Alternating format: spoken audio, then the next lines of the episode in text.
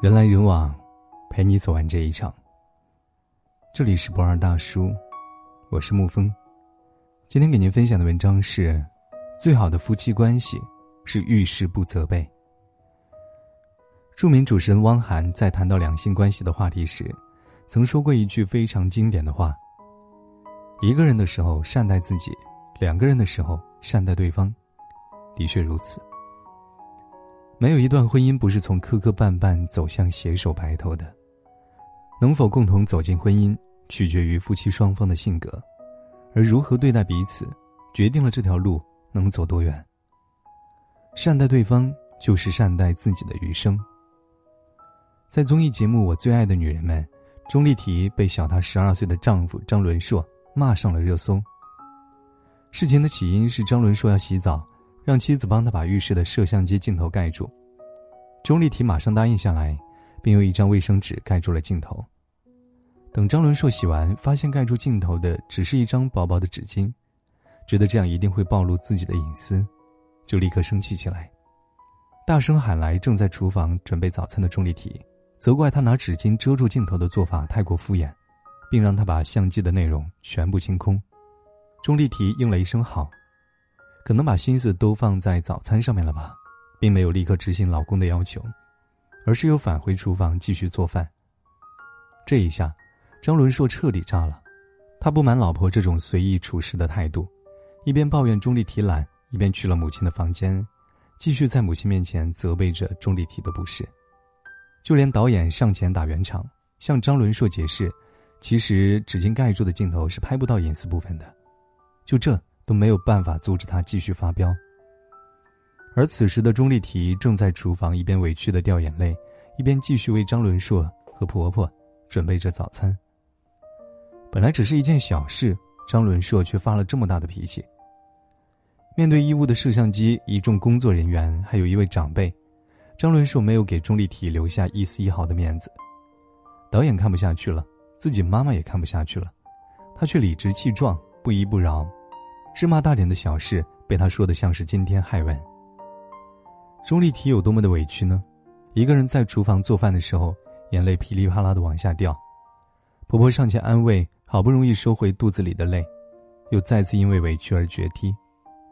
后来做采访，其他妻子问他发生了什么，话还没有等着说出口，眼泪就先在眼眶里打转了。钟丽缇在演艺圈打拼多年。也算是见过大风大浪的人了，却因为一点点小事被丈夫当众数落羞辱了一番，内心痛苦委屈可想而知。很多时候，激化矛盾的往往不是矛盾本身，而是当事人面对矛盾的态度。即使对方真的有错，一味责备抱怨，这样不仅不利于问题的解决，更会让对方觉得被羞辱、不被尊重，无异于雪上加霜。何况有时候只不过是你自己把问题想象的很严重而已，在第三方客观的角度来看，事情或许没有什么严重的，更多的是当事人自己的情绪宣泄而已。责备本身对解决问题没有积极的帮助，问题发生了，应该想办法去找出原因，解决问题，并不是去发泄自己的愤怒、不满情绪。发泄情绪于事无补，相反。可能会引发更大的问题。很多夫妻关系正是因为没能看透这一点，才会渐行渐远。看过这样一个新闻：去年五月份，贵阳市某小区三十三楼住户家突然起火，火势蔓延十分迅速。尽管消防员已经在第一时间控制住现场，但起火的住户家中还是变得狼藉一片，物品所剩无几。户主孟女士说。早上，孩子尿湿了床单和裤子，他连忙用吹风机去吹床单，吹到一半，孩子哭闹不止，他又把吹风机随手放下，就赶着去给孩子换裤子，结果吹风机忽然爆开，引燃了床头的抱枕，这才酿成了这场惊人的大火。这场大火为家里造成的损失着实不小，如果这事发生在我们身上，相信很多丈夫一定会劈头盖脸先责怪妻子一番。为什么不先关掉吹风机再去给孩子换裤子呢？吹风机长时间高温运行会爆炸，这点常识你都不知道吗？我真服了，都是因为你才会搞成现在这样子。很熟悉吧？这就是我们生活中常常遇到的场景。但孟女士的丈夫没有这么做。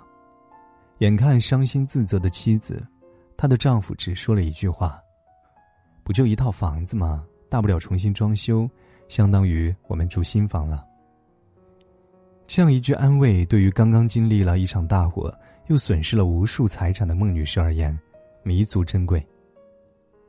小事见修养，大事见人品。对于丈夫的安慰，大多数网友纷纷表示，羡慕孟女士嫁对了人。其实感情很脆弱的，当你因为错误而自责、情绪低落，最亲密的人不但没有给你宽容和你一起解决问题，而是发泄自己的愤怒，不断的指责，这是对情感最致命的伤害。孟女士的丈夫很明白这个道理，也正因为是有着这样的智慧，他的做法不仅避免了让整件事变得更加糟糕，而且让孟女士通过这句困境中的安慰，在之后的日子里。都能记着他的好。张智霖在谈到夫妻矛盾的时候曾说：“发生矛盾的时候，先问自己想要的结果是什么呢？分手吗？离婚吗？如果都不是，那就不要再继续责备下去了。夫妻关系的试金石就是在困境面前的反应，而遇事不责备就是经营美满婚姻的秘方。人们都羡慕钱钟书和杨绛的爱情，却鲜少有人思考。”为什么同样面对生活的一地鸡毛，有的人能相守到老，有的却半路分道扬镳？杨绛在《我们三》当中写道：“书呆子加生活白痴钱钟书先生，一辈子分不清左右脚，六十岁才学会划火柴。孩子刚出生那会儿，钱钟书常常一到病房就向妻子坦白自己做了坏事，比如他把墨水瓶打翻，害得房东家的桌布被染。”杨绛说：“不要紧，我会洗。”他又把台灯砸坏，杨绛说：“不要紧，我来修。”下一次，他又满面愁容，说自己把门轴给弄坏了。杨绛依然回答：“不要紧，我会修。”后来出院回家，杨绛真的把丈夫弄坏的东西一一修好，而从来十指不沾阳春水的钱钟书，为他炖了鸡汤端给他吃。最好的关系，不过就是一个人愿意包容和迁就，而另外一个人也懂得适可而止。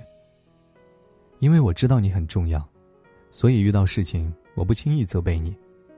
同样，因为你知道我爱的重量，所以会珍惜这份不轻易责备的包容。圣经里说，爱是恒久的忍耐，又有恩慈。理直气壮的责备很容易，但能够做到得理却饶人，才更加高明。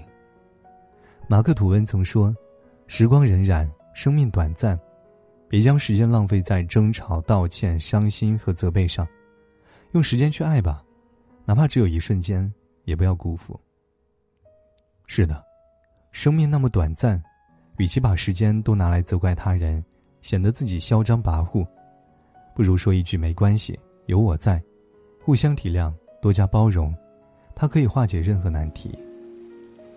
我希望每个人都能遇到一个懂得包容的爱人，一生有他相伴，不慌不忙，无惧风雨。好了，今天的文章就给您分享到这儿。如果你喜欢的话，可以在文字下方点上一个赞，或者将其分享到朋友圈。我是沐风，晚安，亲爱的朋友们。我从夜里醒来，望向窗外。风环绕的城市里独自徘徊，我从夜里醒来，出来，只有风吹动树叶的声音，全世界只有我自己清醒。阴天下雨的时候，连影子都不在。也许我们该就是别人眼中的那种无赖。或许我本该属于这大海，从来不属于如影随形的一种存在。无时而刻自来自的海的深处是起雨太酷，又变乱整片海洋，却还是找不到一个归宿。这世上从来都没人见过小丑的真面目。却每天挂在脸上的，不是笑而是哭。